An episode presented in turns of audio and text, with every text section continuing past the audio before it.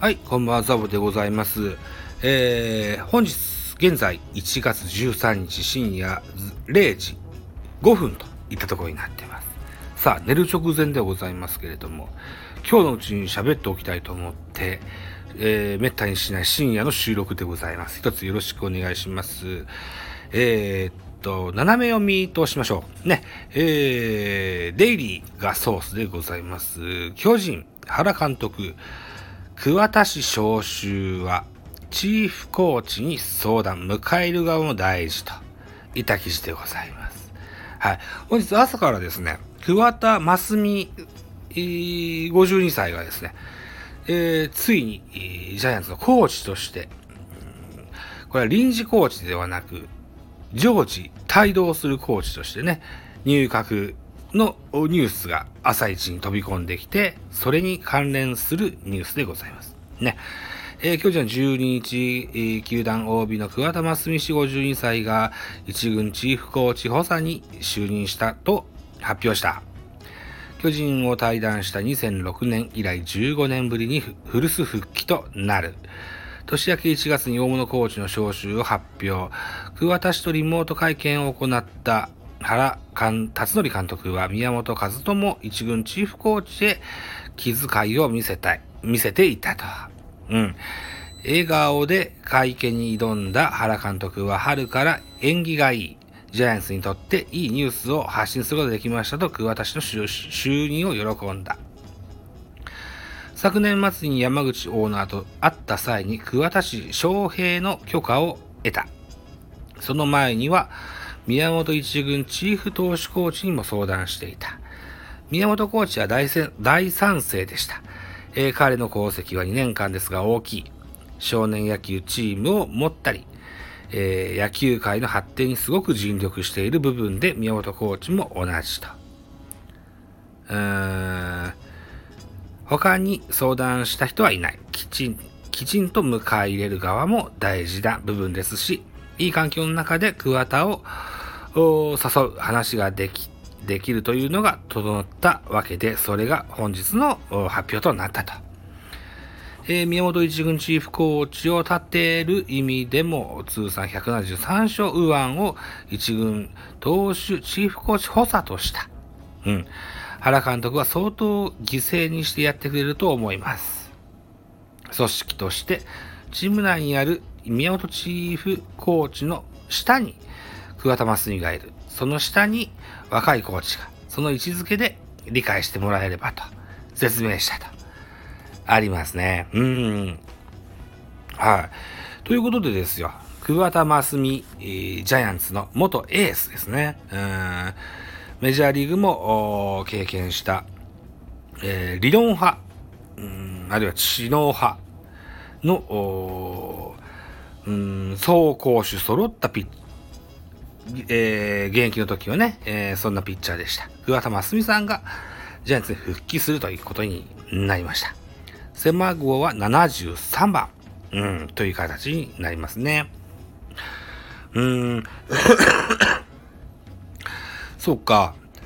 宮本チーフコーチとね、が、あのそうやって、えー受け入れる状態がああるということであるならば、いいのかなと思います。はい。どうしてもこう、キャリアを見ると、宮本さんと桑田さんとではね、うん、差がありましたもんでね、どうなるもんかなとも思いましたし、うん、そうね、宮本はどう言えばいいかな。うーん、一回二桁勝ったことがあったけれども、桑田はタイトルも取った三本柱と言われたエースの一人でした。うん。時代を代表するジャイアンツのエースと言えたあピッチャーでしたもんでね。さあ、で、えーこの2021年からは、杉内ピッチングコーチも一軍に来るということもあって、こりゃ、先導多いとなんとやらっつってね、言うもんですからね、心配したもん、心配したんですけど、まあ、これはシーズンが始まってみないとわからないかなというふうに思います。結構、桑田も、言いこと言うタイプですのでね、うん、まあ、そういった意味で僕は1軍よりかは3軍の方がいいかなと思ったんですけどね。うん。2軍だと安倍さん、安倍晋之助とまた衝突もありそうな気もして うん。安倍さんは抜走とかでおなじみのね、うん。鬼軍曹的二軍監督ですけども、桑田さんはそんなもんは論理的じゃない的なこと言うような気がしたもんでね、三軍の方がいいのかなと思ったんですけど、まあまあ、やってみてもいいかもしれませんわ、というふうに思います。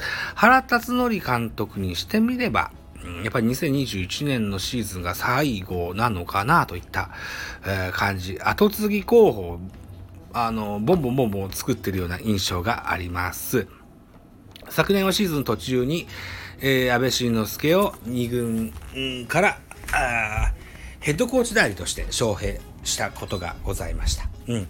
あの時は、うんと、元木ヘッドが中水炎だったのかな。うん。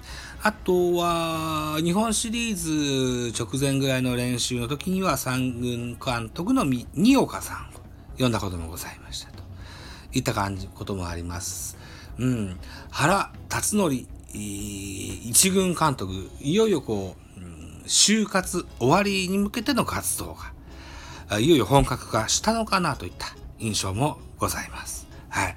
また、桑田真澄さんですよ。え、ピッチングコーチ、あ、違う、え、ピッチングチーフコーチ補佐、うん。他球団になかなかこんな役職はないとは思うんですけども、まあまあ現場に入ってくれた、ユニフォーム着てくれた、で若い者に教えてやってくれた、いうような感じだと思います。うーん印象で言うと宮本和智がとても明るい、えー、現役選手にとってみたら、えー、明るいお兄ちゃんと。それから桑田さんは、技術を教えてくれる先生と、みたいな、そんな立ち位置になるんじゃないのかなというふうに思ってたりもします。はい。で、えっと、日本シリーズでね、2020年日本シリーズでソフトバンクホークスに4連敗しましてね、で、えっと、放置新聞だったか、スポーツニュースだったか忘れましたけど、桑田さんも言ってられました。金のかけ方がね、うん違うんだよと。うん。いっぱいお金を使っていっぱいいい選手を取ってくるんじゃなくて、裏方だとか、あ育成だとかあ設備だとかそういったところにいっぱいお金をかけるのがいいんじゃないのかみたいなね話をどっかの記事で言ってたような気がします。ということでね自らおそらくこうキャリアの人人ですのでね、え高額な年俸を頂戴しての入閣だとは思いますけれどもまあまあうーんなんだっけなヤフーモバイルとかみたいなね、えー、コマーシャルもやってたですよね。確か桑田さんね。えー、息子のマクトさんとやってましたよね。タレント活動もこうやってコーチに入るとできなくなりますからね。そういった保証もあっての、年俸だとは思いますけれども。うん。に、うん、見合ったね、えー、指導とか、コーチングだとかができたら、えー、いけばいいのかなというふうに思います。とにかく自分で言ったあれですよ。あのー育成に関する金の使い方。ね。えー、これ自分で言って、球団がそう動いて、自分も入ったということであるならば、ね。えー、形として、数字として残さないといけない。そんな2021年シーズンになるんじゃないかなというふうに思います。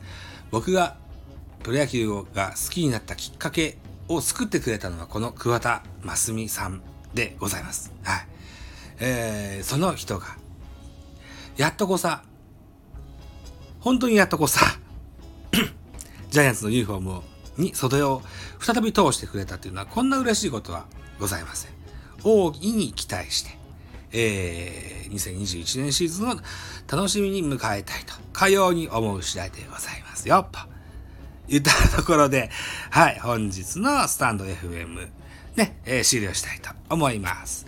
はい、ご清聴ありがとうございました。